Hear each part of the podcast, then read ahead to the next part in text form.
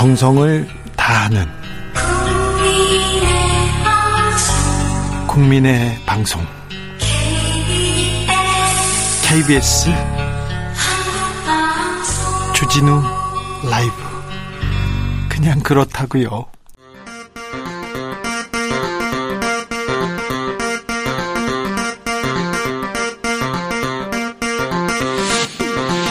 주진우 라이브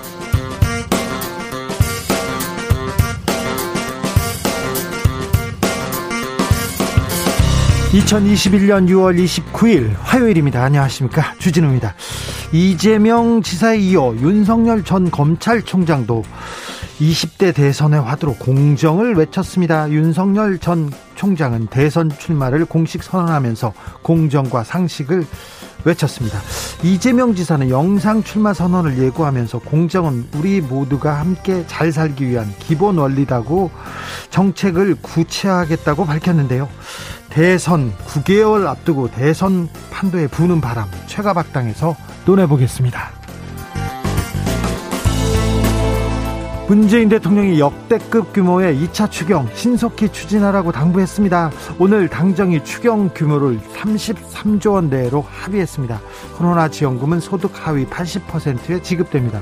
백신과 관련해서는 내년에 전 국민이 한 번 더 백신을 맞을 수 있는 물량을 우선 확보할 계획이라고 밝혔습니다. 코로나 시대 어느덧 500일 훌쩍 넘었습니다. 지난 500일 동안 늘 같은 자리에서 코로나 소식 전해준 분이 있습니다. 윤태 호 방역반장이 아, 학교로 떠난다고 합니다. 떠나기 전에 당부할 말이 있다고 합니다. 훅 인터뷰에서 들어보겠습니다. 새우 튀김 색깔이 이상하니 환불해달라. 지난달 한 분식집 주인이 고객의 민원 때문에 쿠팡이츠 고객센터와 통화하던 중 뇌출혈로 숨지는 안타까운 사건이 있었습니다. 소상공인들은 새우튀김 갑질과 별점 테러 이거는 쿠팡이츠의 불공정 약관이 만들어낸 결과라고 기자 회견을 열었습니다. 잠시 후 소상공인 대표와 직접 이야기 나눠보겠습니다. 나비처럼 날아 벌처럼 쏜다. 여기는 주진우 라이브입니다. 오늘도 자중차에 겸손하고 진정성 있게 여러분과 함께 하겠습니다. 공정이 와둡니다. 여야 대선 주자들이 공정을 외치고 있습니다. MZ 세대들 공정 요구하고 있고요. 우리나라 우리나라 사회가 공정하지 않다고 2030 세대들 중 3명 중 2명이 이야기하고 있다고 합니다. 우리 주진우 라이브 애청자들은 어떻게 생각하십니까? 여러분께서 생각하는 공정은 무엇인지 들어보겠습니다.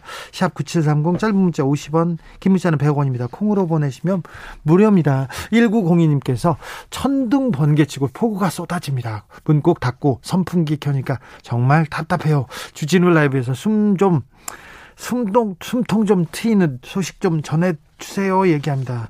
노력하겠습니다. 그럼 주진우 라이브 시작하겠습니다.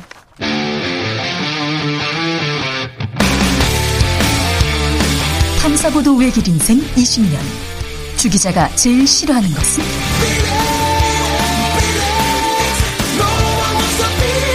이 세상에서 비리와 부리가 사라지는 그날까지. 오늘도 흔들림 없이 주진우 라이브와 함께.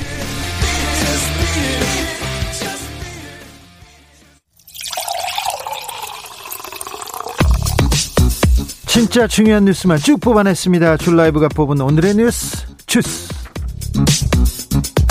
정상근 기자 어서 오세요. 안녕하십니까? 코로나 확진자가 오늘도 많아요. 네, 오늘 신규 확진자가 595명이나 나왔습니다. 예, 통상 오늘까지는 주말 검사 건수 감소 영향을 받는데 네. 어, 그럼에도 불구하고 600명 가깝게 확진자가 나왔습니다. 일주일 전에 몇 명이었죠? 어, 일주일 전이니까 지난주 화요일 확진자가 393명이었으니까요. 굉장히 많이 늘어난 상황입니다. 수도권이 문제라고 합니다. 그리고 20대 확진자가 정말 많습니다. 네, 이 지난 한 주 20대 확진자가 636명이나 나와서 이 전체 연령대 가운데 확진자가 가장 많았고요. 어, 그 다음엔 역시 30대가 많았습니다. 네. 이 방역에 대한 긴장감이 느슨해진 탓이 있는데요. 네. 이 지난 토요일 한강의 선상 카페에서 방역 수칙을 어기고 행사를 하던 100여 명의 손님과 직원들이 무더기로 적발이 됐다고 합니다. 아이고. 네, 원래 300여 명이 있었는데 이 단속이 뜨자 이 절반 이상이 도주해서 100여 명 걸렸다고 합니다. 네. 무관용으로 무관용으로 처벌하기로 했다는 것도 알려드립니다. 정부 여당이 재난지원금 지급을 위한 추경안 확정했습니다. 네, 어, 정부와 더불어민주당이 소득 하위 80%에게 재난지원금을 지급하기로 하고 33조 원 규모의 2차 추가 경정 예산안을 편성하기로 했습니다. 예. 2차 아, 추경은 별도의 국채 발행 없이 초과 세수를 활용할 계획이고요.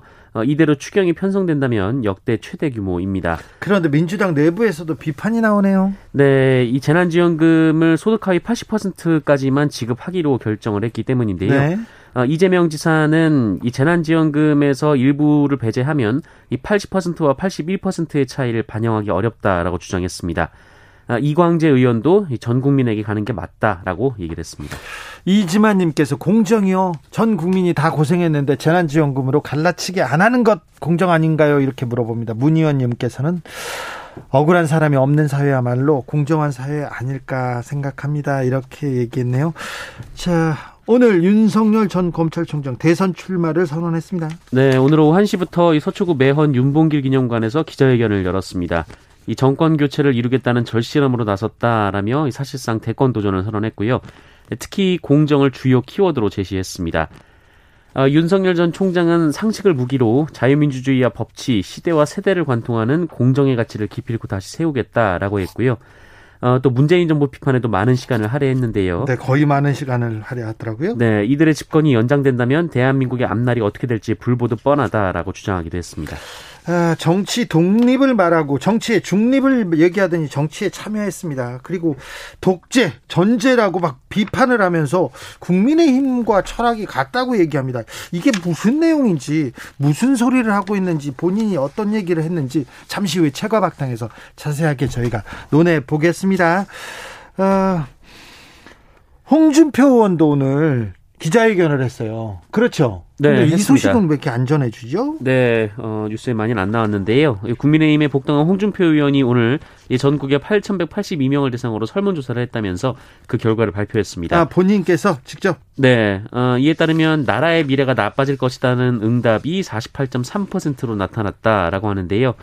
아, 대한민국의 70년을 관통해온 성취와 긍정의 인식 대신 불안과 좌, 어, 좌절의 이 부정적인 인식이 더욱 강해지고 있다라고 홍준표 의원은 주장했습니다. 어, 그러면서 조만간 국민적 기대와 바람에 부응하는 본인의 꿈과 비전을 말할 기회가 올 것이다라고 덧붙이기도 했습니다. 네. 오늘은 뭐 윤석열 전 총장한테 완전히 홍준표 의원이 좀 밀렸네요. 네. 어, 국민의힘 국민의힘 의원들도 저 윤석열 총장한테 다 갔다면서요? 어, 네. 몇몇 의원들이 현장을 찾았는데요. 어, 이날 윤석열 전 총장 선언식에 온 국민의힘 의원들은 정진석, 권성동, 이종배, 윤주경, 지성호, 박성중, 유상범, 김성원, 이만희, 서일준, 태영호, 이용, 윤창현, 정의용 의원 등이었습니다. 어, 윤석열 전 검찰총장은 이들 국민의힘 의원들을 출마 선언 직전에 만나서 이 망가진 나라를 의원님들과 함께 국민과 함께 바로 세우도록 혼신의 힘을 다하겠다라고 말했습니다. 망가진 나라를 아까 그분들하고 같이 세운다고요? 잘 보시면요. 윤석열 전 총장 주변에 아, 뒤에 같이 사진 찍은 사람 중에 신주류라고 할 수 있는 사람들 그리고 구주류가 없어요. 네. 이제서야 이제서야 윤석열 전 총장에 대한 검증이 시작될 겁니다. 이제 정치인으로는 첫 발입니다. 오늘 첫 오늘부터 하루입니다. 그러니까 정치인 윤석열의 행보 한번 좀 살펴보겠습니다. 오거돈 전 부산시장 오늘 재판이 있었습니다. 징역 3년 선고받았습니다. 네, 이 직원 강제추행 혐의 등으로 기소된 이 오거돈 전 부산시장이 1심에서 징역 3년을 선고받고 법정 구속이 됐습니다.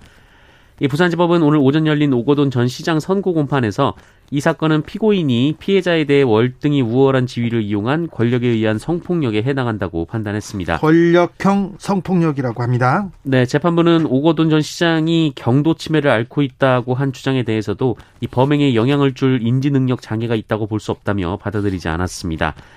재판부는 피해자의 심정과 우리 사회가 느낀 감정은 처참했다라면서 어, 이 사건은 정치가 들어설 게 없는 사건이라고 말했고요. 네. 고통받지 않아야 할 사람들이 아직 고통받고 있다면서 조금 더 공감하고 자제해 주길 부탁한다라고 말했습니다. 사장님, 상무님 이런 뉴스 좀 자세히 보십시오. 자세히 보십시오. 네.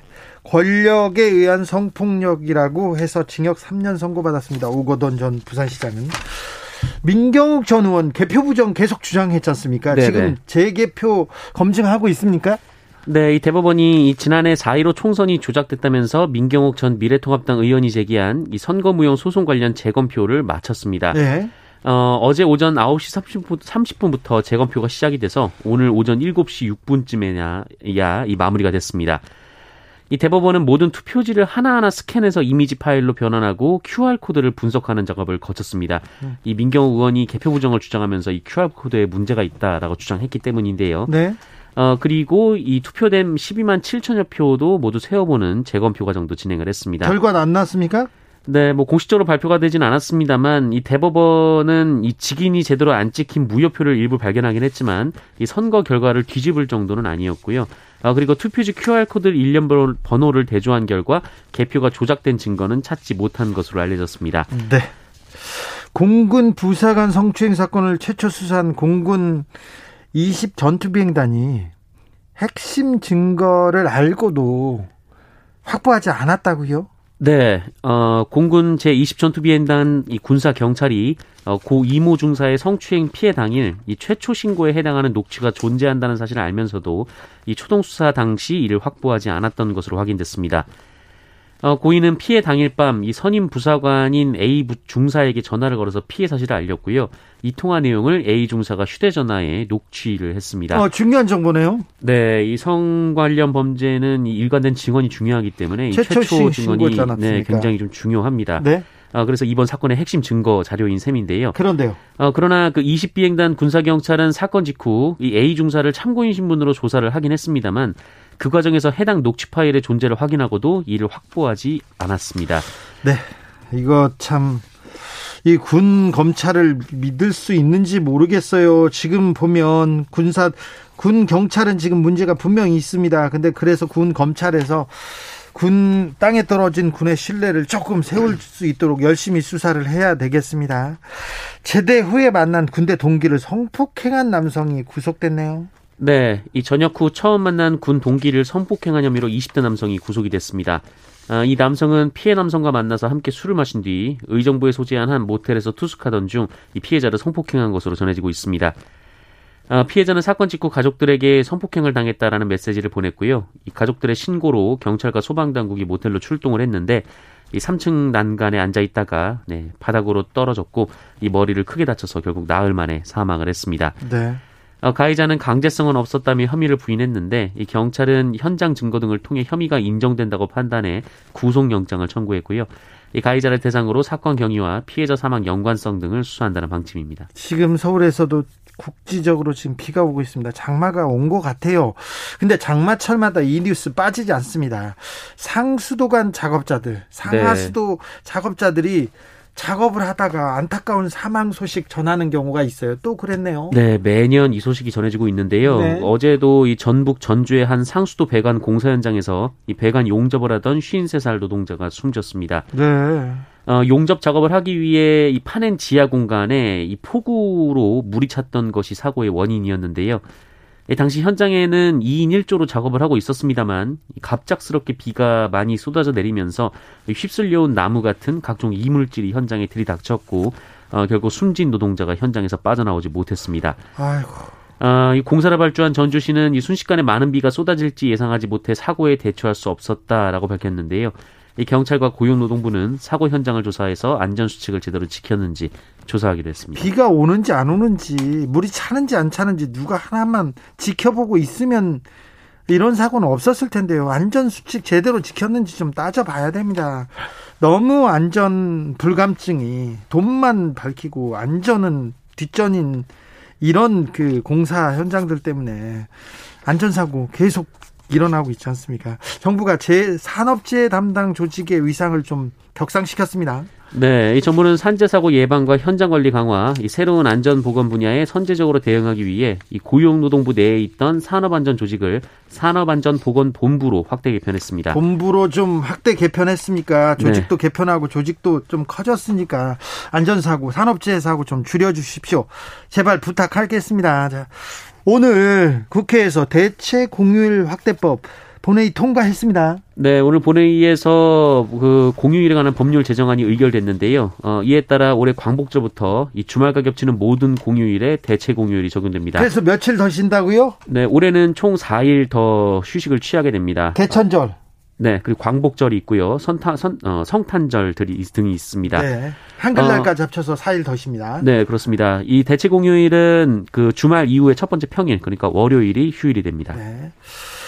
주스 정상근 기자 함께 했습니다. 감사합니다. 고맙습니다. 4941님께서 2021년 2030이 생각하는 공정이 개인의 능력, 시험 성적에 따른 서열주의라는 말에 이렇게 이기주의적일 수 있나 놀라기만 합니다. 이렇게 얘기했습니다.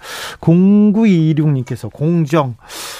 아, 대한민국 65년을 살았는데 이 정권 내내 공정이 무너져 버리는 것을 보고 안타까워하면서 지내고 있습니다. 이렇게 했는데 그러면 박 박정희 정권이랑 전두환 정권 때는 좀 공정이 좀 괜찮았었나요? 박근혜 정권 때, 이명박 정권 때도 좀 괜찮았었나요? 이런 얘기도 또 의문도 듭니다. 7333님께서 한국에서 공정이란 단어는 어울리지 않습니다. 공정에 대해서 조금 더 고민해보고 생각해 보겠습니다. 여러분의 지혜도 들어보겠습니다. 교통정보센터 다녀오겠습니다. 이승미 씨. 주진우 라이브.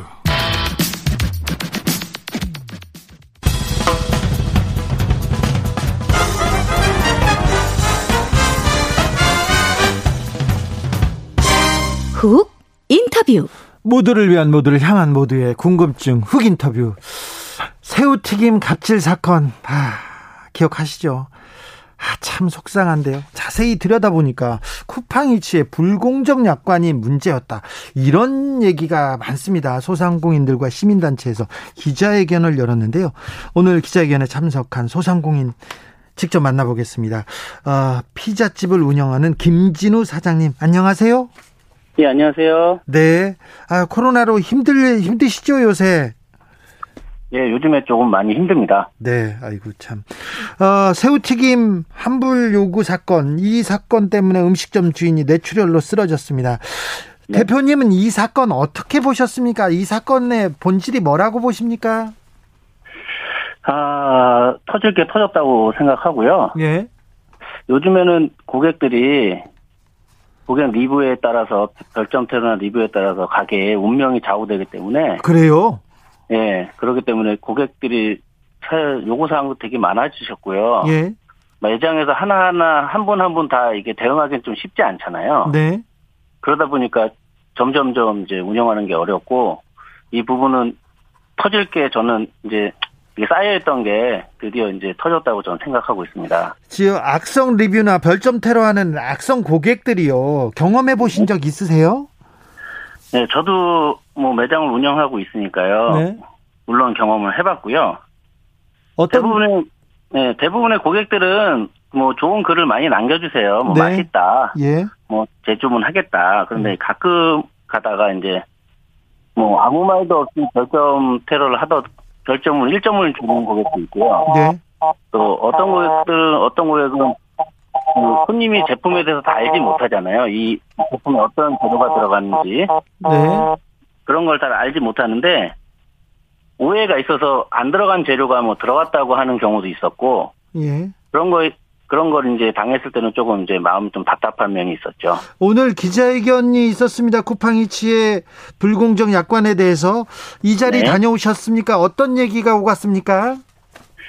어, 먼저 이제 가장 큰 문제는 가맹 이 저희가 해지 이제 계약 해지거든요. 네. 계약 해지가 가장 큰 문제였었는데 계약 해지를 뭐 일반 우리 가맹 사업법에는 이렇게 정해져 있어요. 뭐 어떤 어떤 어떤 어떤 조건이 되면은 해지할 수 있다. 예. 근데 지금 쿠팡 같은 경우는 그런 게 아니고 고객의 뭐 평가 평가에 대해서 뭐 별점, 리뷰, 상담, 민원 민원들이 뭐 많이 발생하는 매장들은 해지할 수 있다. 아 평가만으로 소비자들의 평가만으로. 예, 그렇죠. 예, 그런 식으로 이렇게 저도 처음 봤거든요 오늘 사실은 그 불공정 약관을 약관을 예. 처음 봤어요. 예. 근데 이런 게 돼 있어서 조금 이거는 문제가 있지 않나라는 인식을 많이 했습니다. 네, 어제 기자회견이었습니다. 그러면 쿠팡이치 아니고 다른 배달 대행 업체들은 이런 불공정 약관은 없습니까? 다른 다른 뭐 배달의 민족이나 요기요 같은 경우는 예. 쿠팡이츠처럼 이렇게 뭐 이렇게 해지한다는 그런 내용은 없고요. 네.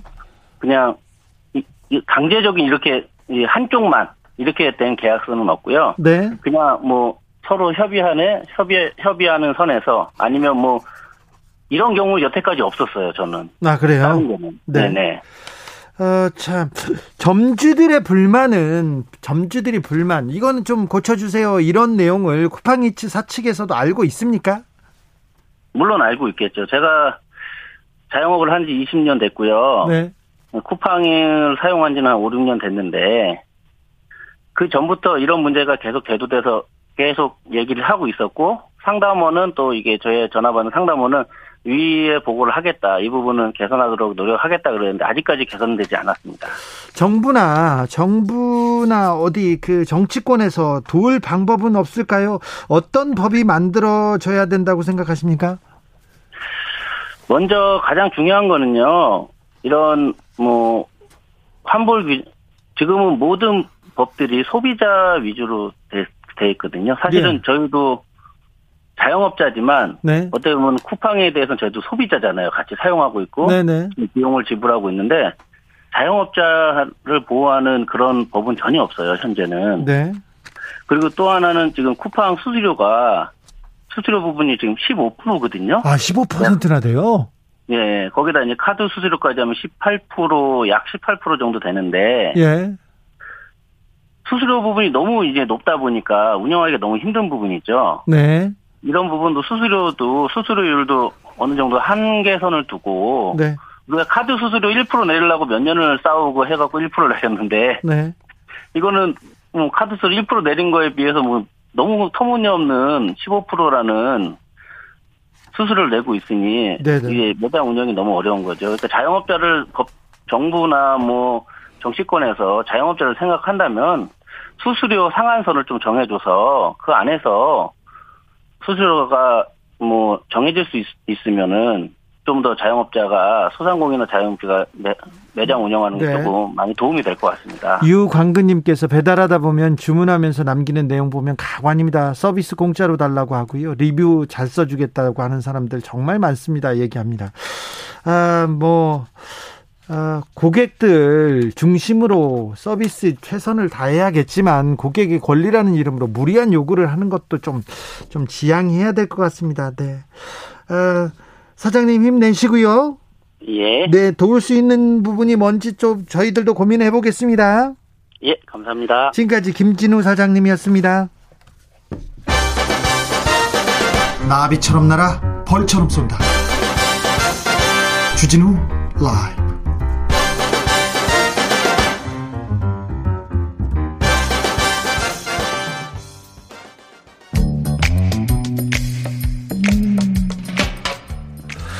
오늘의 정치권 상황 깔끔하게 정리해 드립니다. 여당 야당 크로스 최가 박가와 함께 최가 박당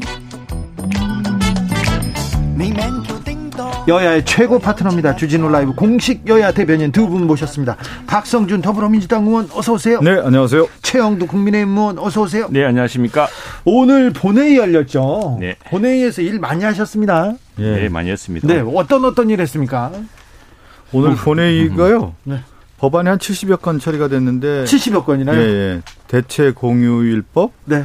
또 정부조직법, 그 산자부 차관 신설, 신설 법안이 있거든요. 예. 또 지방세법, 지역 네. 상권 상생법, 장애인 고용 촉진 및 직업 재활법, 뭐 여수 순천 사건 진상규명 특별법 아, 네. 그리고 이제 최영두 의원 관련된 3.15 의거 특별법 네. 이런 법안들이 처리가 됐습니다. 최영두 의원님 그 법안에 대해서 예. 잘 통과됐습니까? 네, 오늘 상당히 그 제가 찬성 토론도 했고 네. 만장일치 표기를 요청했는데 어 200 한 70 의원님 268명 의원이 네. 재석했는데 두 분이 이제 기권하셨어요. 아, 기권했어요? 네, 그리고 나머지 전 찬성하셔가지고 만장일치는 못 미쳤지만 상당히 그 21대 국회 들어서 보기 드문 찬성률로 동의를 해 주셨습니다. 이 법은 사실은 61년 전에 61년 전에 부정선거에 항의해서 네.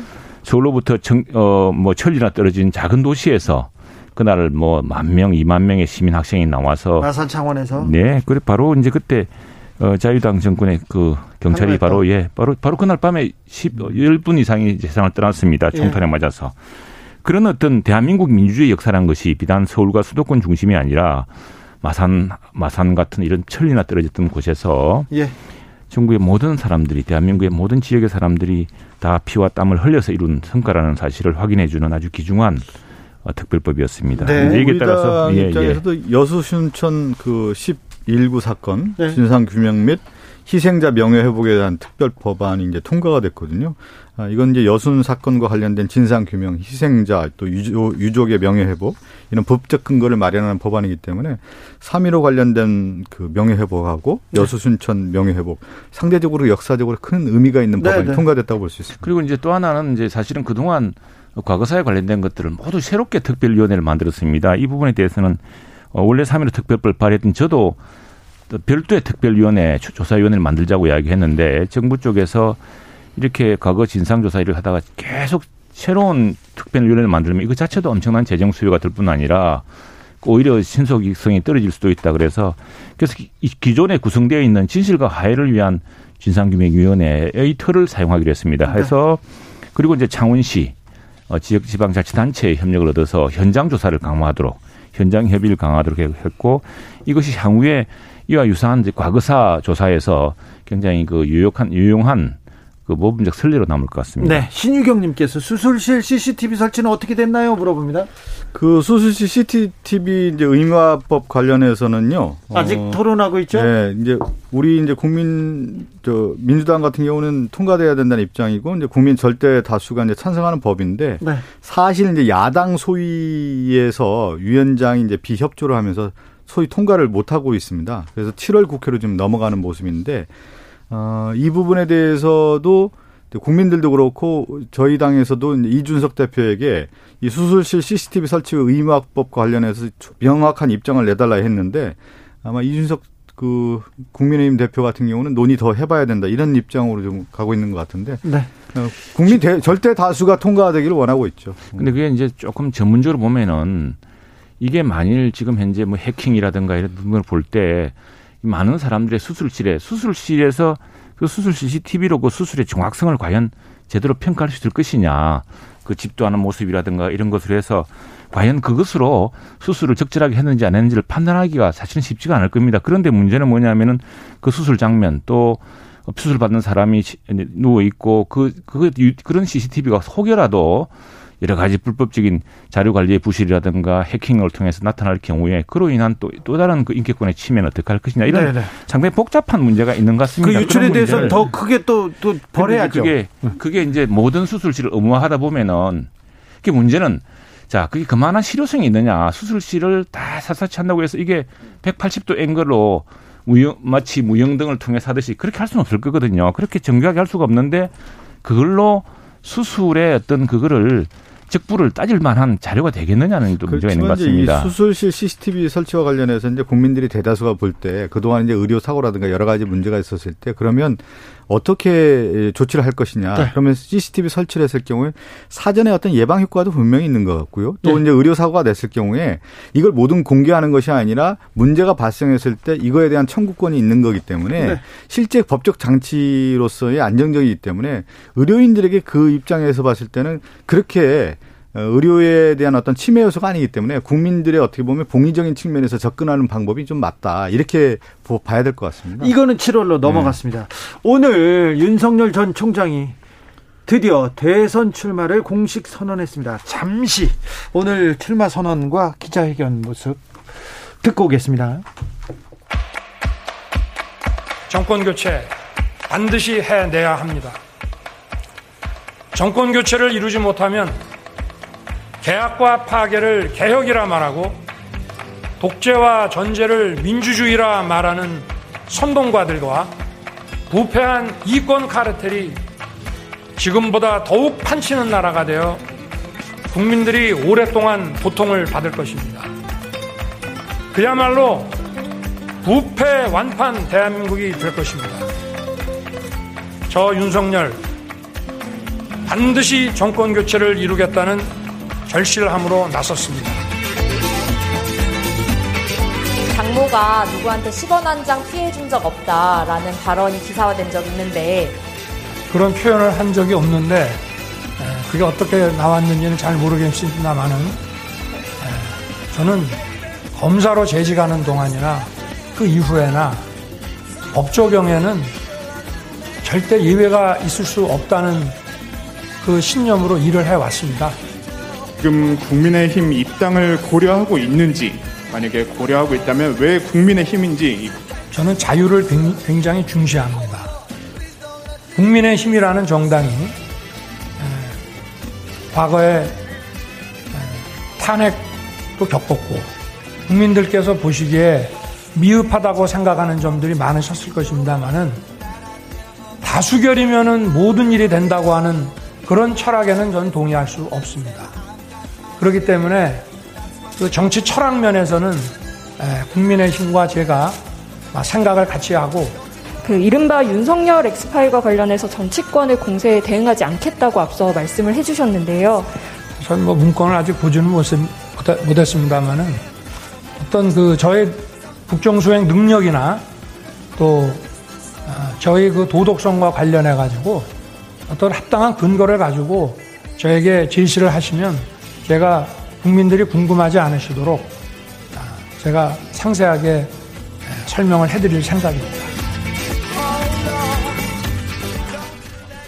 상식과 공정을 법치를 내팽개쳐 나라의 근간을 무너뜨리고 무도한 행태 그리고 권력을 사유화했다 그리고 국민을 약탈한다. 계속 나옵니다. 부패하고 무능한 세력의 집권 연장 국민 약탈을 막아야 합니다. 이렇게 하면 돼 민주당에서 지금 국민 약탈하고 있습니까?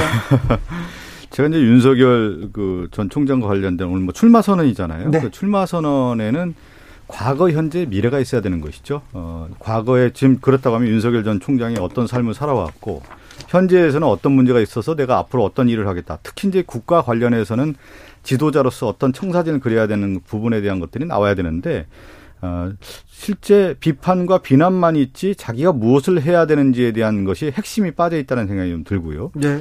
어, 또 하나가 끝나고 났을 때는 언론도 그렇고 많은 사람들이 이런 생각이 듭니다. 윤석열의 정치가 이것이다라고 하는 것이 명확한 워딩이 나와야 되는 거예요. 정확한 정치 언어가 나와야 되는 건데 윤석열의 정치가 이것이다라고 하는 것이 저는 잡히지 않았다. 그리고 또 하나가 제일 중요한 것이 윤석열의 정치가 공정과 상식을 슬로건을 내세웠는데 기자들의 첫 질문이 공정이었어요. 그러면 공정이라고 하는 것이 이 시대 시대 정신이 무엇이고 어떤 내용이고 무엇을 할 것인가에 대한 내용이 나와야 되는데 어, 이분은 공정에 대한 개념이 아직 서 있지 않더라는 생각이 좀 들었습니다. 첫째 질문에 대한 답변이 명확하지 않았다.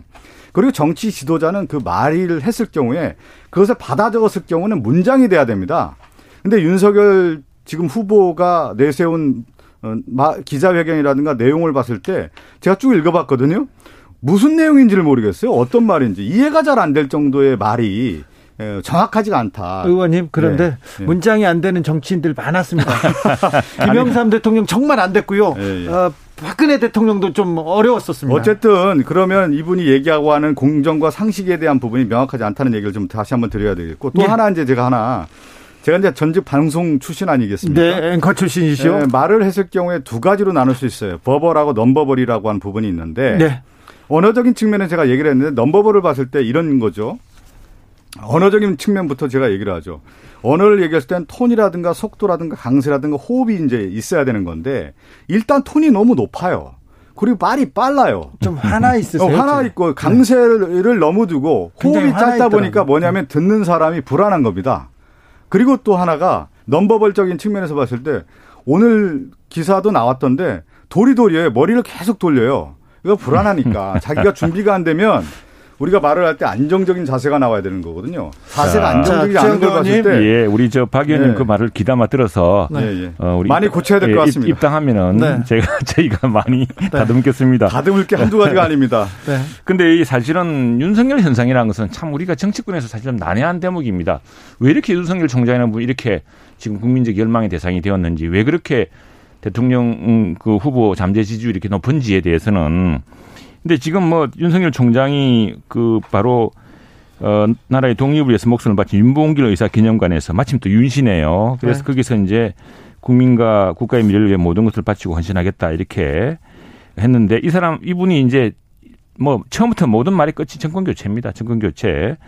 이 정권이 저지른 무례한 행태는 일일이 나열하기도 어렵다. 또 내 편, 내 편으로 갈라서 상식과 공정, 법치를 파괴했다. 이렇게 연장된다면 대한민국 앞날이 어떻게 될지 뻔하다.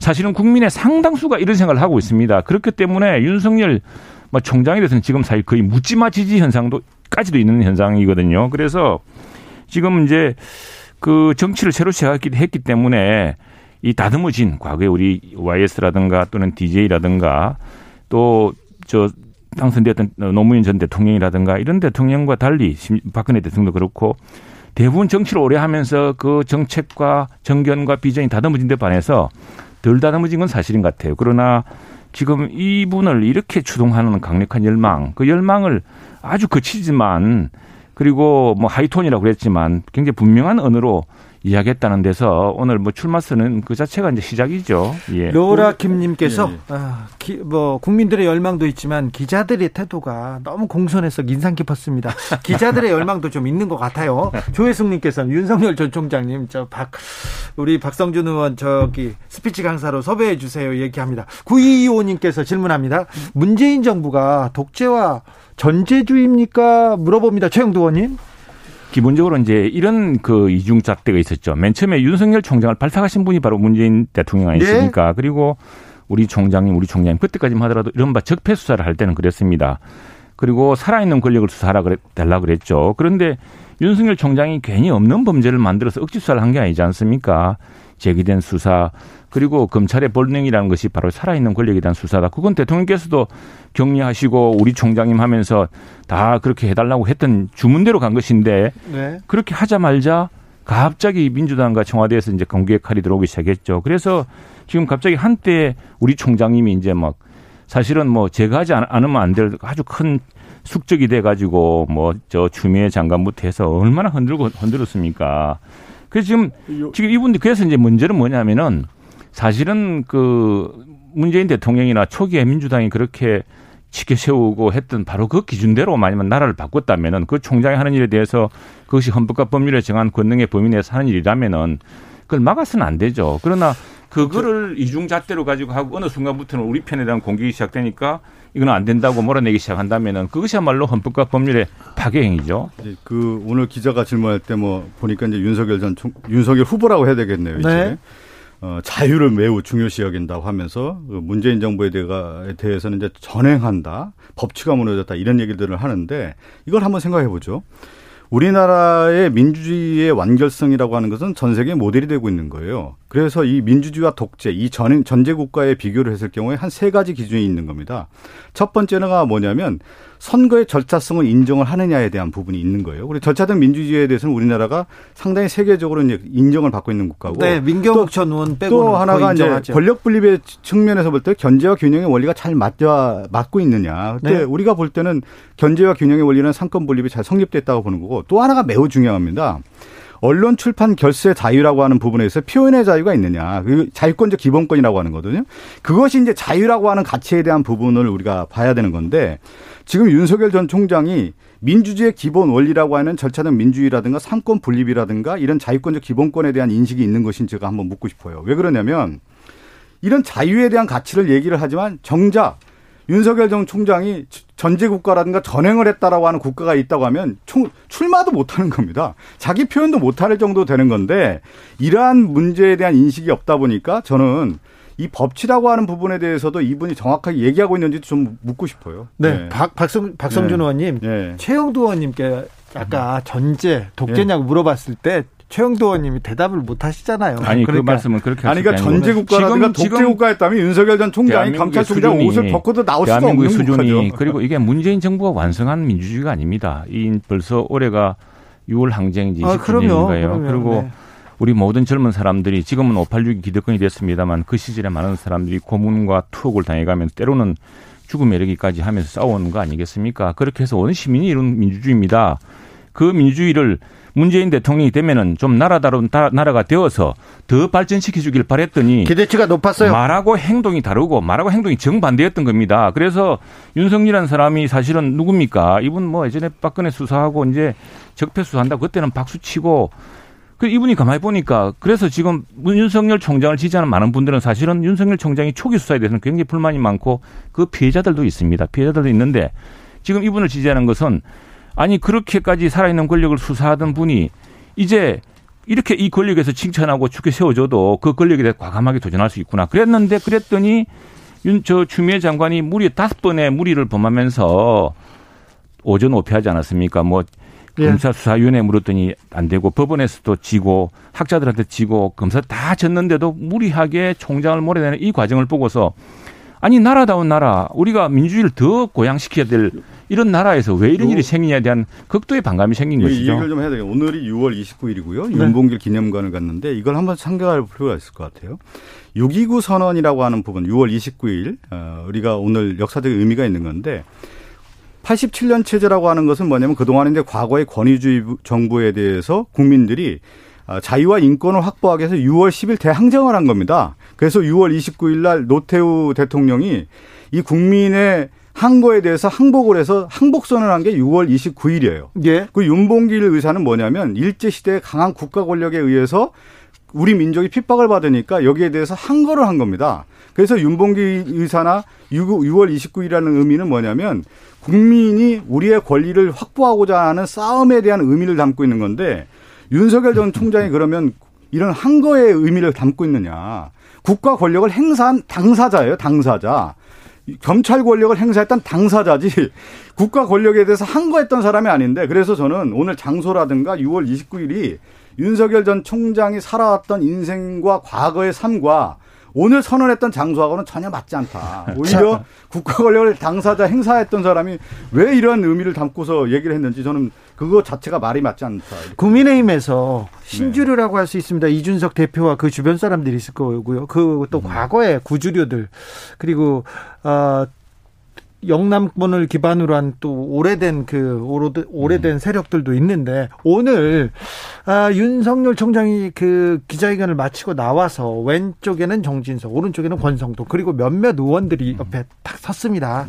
음. 자, 국민의힘에서도 이런 권력의 지도가 좀 재편되나요? 어떻게 음, 보셨습니까, 최영대 의원님? 그렇지 않을 겁니다. 지금 윤석열 현상이라는 것이 뭐 윤석열 총장이 우리 당내 몇몇 의원 덕 봐가지고 이렇게 뜬 게 아니지 않습니까? 예. 그렇게 바람은 없을 것이고 어, 우리 당원 의원들끼리 이런 논의는 있었습니다. 지금 윤석열 총장을 우리가 어차피 입당을 시켜야 되는 것이고 그래서 이준석 대표도 권영세 전 사무총장을 어, 영재 인재 영입 위원장으로 해서 지금 이제 섭외를 하고 있지 않습니까? 네, 권영세 예, 예. 의원과 예. 또 윤석열 총장의 친분이 그렇죠. 좀 있죠. 그래서 이제 그런데 오늘 윤석 윤 총장이 어떻게 보자면은 참 외로운 이제 이제 선언을 시작한 것이죠. 물론 이제 그 장 외에는 많은 국민들이 몰려 있습니다만 정치란 것은 외로운 결단의 시작 아니겠습니까? 그래서 며칠 며칠이라도 가서 그 뭐 장도를 시작하는데 박수로 다음 치주자 했었지 갔던 것이고요. 그건 뭐 개파도 관계도 없는 것이고 특별히 권력과도 관계도 없는 것입니다. 아마 내 보니까 진짜 좀 소통하고 친한 분들은 또 안 간 분도 계신 것 같아요. 아, 근데 아, 그 지금 외로운 결단은 얘기하지만요. 정치는 현실인 게 뭐냐면 그 사람 주변에 누가 있느냐가 중요한 거예요. 예. 세를 형성했느냐에 대한 부분이고요. 그 사람과 같이 공, 동체라고 하는 국가를 운영할 수 있는 사람이 있느냐에 대한 부분을 이제 파악해야 되는 건데 그러면 윤석열 총장이 지금까지 혼자 와, 와 있는데 그럼 정치를 누구랑 할 것이냐. 예를 들면 저는 그래요. 최영두 의원님께서 네. 윤석열 총장 옆에 있다고 하면 좀 아, 새로운 어, 그렇죠. 사람이 아, 그렇습니까? 뭐 그림이 있을 수 있구나. 아, 저는 진짜 좀 핵심들이 아, 영남권 핵심들이 그래서 저도 갔습니다. 사실 가셨어요? 갔는데 갔어? 갔어요. 갔어요? 갔습니다. 왜냐 왜 갔느냐? 사진 안 찍었어요. 왜요?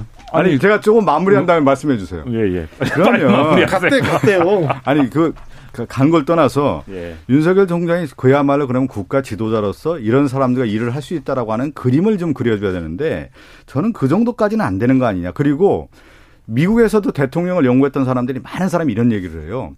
자기 재임 기간에 내각을 세 번 정도 바꿀 수 있는 인재풀이 있어야만 성공을 할 수 있다. 그러니까 그건 뭐냐면 그동안의 정치 과정에서 많은 사람들을 만나서 검증한 사람을 쓸 수 있어야 된다. 이런 건데 윤석열 총장이 지금 당장 대변인도 제대로 못 쓰지 않았습니까? 그 사람 보는 눈이 없는 거예요. 이 열흘 만에 그렇죠. 그냥 그만두는 거 아닙니까? 그거 그건 매우 중요한 얘기예요. 첫 아니, 자기가 그럼요. 입문을 했을 때 사람을 썼을 때 그 사람과 같이 갈 수 있는 사람을 써야 되는 건데 네. 어느 날 갑자기 그냥 써가지고 아니니까 열흘 만에 아이고. 교체했다. 이것은 사람 보는 눈이 없다. 최영도님 예, 왜 가셨어요? 아, 우리 저 박 의원님처럼 저렇게 네. 옆에 사람이 아무도 없다 이런 소리 나올까봐. 아, 지금 아무도 없어요, 사실. 사람이 아무도 없 그럴까봐 사실은 많은 의원들이 뭐 정지석 의원은 아마 좀 같은 동양 출신으로 뭐 좀 이렇게 예전부터 친분이 좀 있었고요. 예, 예. 권정동 의원은 같은 검찰 출신으로 네. 또 인연이 있고 해서 사실은 지금 뭐 저 우리 당 입당 당원이 아니기 때문에 홍준표 대표는 당원입니다만 당원이 아니기 때문에 사실 거기에 동료 의원들이 같이 가기도 좀 쉽지 않은 상황. 오늘 또 그는 국회도 있었고 해서 그런데도 지금 우리 박 의원도 말씀하셨지만 옆에 사람이 없다, 외롭다, 뭐 이런 말이 나올까봐 여러 의원들이 잠시라도 가자 갔다 온 것이고 저는 왜 갔느냐 하면은 저는 마침 주변에 뭐 행사도 있었고 다음에 윤수정 대표가 실제로 말하는 거 다 보고 싶고 해서 갔습니다. 갔고 어 아까 사람 이야기 했는데 오늘 거기서 누굴 만나냐면 저는 저 이석준이라고 전 국무조정 실장을 만났습니다. 아, 이 국무조, 예. 국무조 역대 국무조정 실장이 가장 참 훌륭한 분 중에 한 분이시고 이 국무조정 실장이야말로 앞으로 그 이석준 음, 국무조정 실장을 썼다는 것은 굉장히 난 정신호다. 왜냐하면은 사실은 앞으로 우리 입당하면은 여러 사람이 있겠지만 그래도 제일 옆에는 전체 국가적인 업무 우리 저 박 의원님 걱정하시는 그런 것들을 의제를 총괄하고 국정의 현안을 실제로 관리를 잡을 수 있는 사람이 필요하거든요. 그래서 아니, 이제 이제 그런 사람을 쓰기 시작했다 생각을 합니다. 제가 하고자 하는 본질은 뭐냐면 정치적인 훈련이라고 하는 거예요. 정치 DNA가 있는 것 같으면 오랜 동안 자기가 그 과정에서 사람들을 만나서 이 사람이 정말로 이 역할을 할 수 있다라고 하는 것을 스스로 검증을 하는 겁니다. 근데 윤석열 총장이 지금 누구를 검증했겠습니까? 누구를 알 수 있겠습니까? 그냥 추천해 준 사람 쓰는 거 아닙니까? 그래서 대변인부터 실수를 하게 되는 거거든요. 앞으로 이런 일이 상당히 비일비재할 것이다 이렇게 음, 예측하고 그래서 빨리 우리 입당하시라고 하고 입당해도 그것을 할 수 있는 능력이 될지는 좀 의문입니다. 그때부터 당에 오늘 예, 기자회견하는 거나 이런 내용 봤을 때 훈련이 전혀 안 됐다는 생각이 최영두 의원님 뭐 음. 윤 이제 후보한테 이제 이거는 고쳐라, 이거는 바꿔라 얘기해 주실 거 좀 많이 보이셨죠. 3871님께서 머리 돌리기 정신 사나워요 이렇게 얘기 합니다. 어, 그렇죠. 홍보팀에서 이거는 모니터 어, 사실은 하지 않을까요? 제가 예전에 한번 이렇게 몇군 경험 보면은 왜 TV 출신 우리 박승 의원 같은 TV 출신을 청와대 청와대 공보수석으로 뽑고 하는지를 내가 알았던 게 뭐냐면은 TV에 어떻게 비치는가 이게 TV 토론이라든가 이런 게 참 중요하더라고요. 아, 그래서 그 중요해요. 예, 예, 우리처럼 글 쓰는 사람들은 그거 힘듭니다. 그렇습니다. 그래서 이제 누구든 대선 후보가 되는 사람들이 되면 아까 버벌 논버벌 이야기했잖아요. 네. 그런 훈련을 받아야 되죠. 그래야 사람이 신뢰가 생기고 자신감이 더 돋보이는 것이니까 그건 이제 훈련의 시작이라고 봐야죠. 예. 4523님께서 연설은 세련되지 않았지만 개인의 철학과 신념을 보여주기는 충분하여 신뢰가 가며 정책은 향후에 구체화될 것으로 보입니다. 이렇게 의견 네. 주셨고요. 0926 오늘 윤 전 총장 하신 말씀 다 옳아요. 정말 자기 편 아니면 정권 말 안 들으면 전부 적폐로 피곤한 국민입니다. 더 강한 말을 기대했는데 너무 순했습니다. 아이고 오늘도 엄청 세던데 이게 순했다고요. 그런 분들도 계시네요. 모태하님께서 문정권 정권은 공정이 무너진 정권이 아니라 공정이 대두된 정권이죠. 그 이전에 공정이라는 것이 어디 발붙일 곳이 있었나요? 대표적으로 학연 지원의 나라였고 공정의 나라, 인권이 문제였던 나라였어요. 그러면요. 그만큼 민주주의가 발전되었다고 봅니다. 이런 의견 주셨습니다. 8902님 수고하십니다. 정부에 대해 독재라고 마음 놓고 말할 수 있는 것 자체가 대단한 발전 아닐까요? 이렇게 얘기합니다. 아무튼 민주당이 다수결 다수결이 민주당의 철학인가요? 아니 민주주의 이제 기본 원칙은 뭐냐면 다수결 원칙이고요. 다수결 원칙 안에서 이제 소수 약자에 대한 보호가 기본적인 민주주의 가치이죠. 근데 뭐 윤석열 총장이 어, 어떤 의미로 얘기했는지 모르겠지만 민주주의 가치라고 하는 것은 다수의 결정에 의하지만 소수 약자를 보호하겠다라는 것이 명확한 가치인 것입니다. 네. 예. 어, 최영두 의원님 네. 퇴임 후에 윤 총장이 윤 후보가 국민 많이 만났다고 하는데 많이 만난 것보다 좀 유튜브 많이 보신 것 같아요. 뭐 음. 말이 굉장히 강하시더라고요. 그만큼 사실은 그 원래 검사는 스스로를 무사에 비열합니다. 네, 자기가 아, 무사라고 네, 생각하시겠지. 예, 예. 그러니까 이제 그런 그 무사도라는 것이 보면은 이게 결단, 고독, 뭐 이런 또 사생의 무슨 사생의 각오 뭐 이런 네. 게 있지 않겠습니까? 네.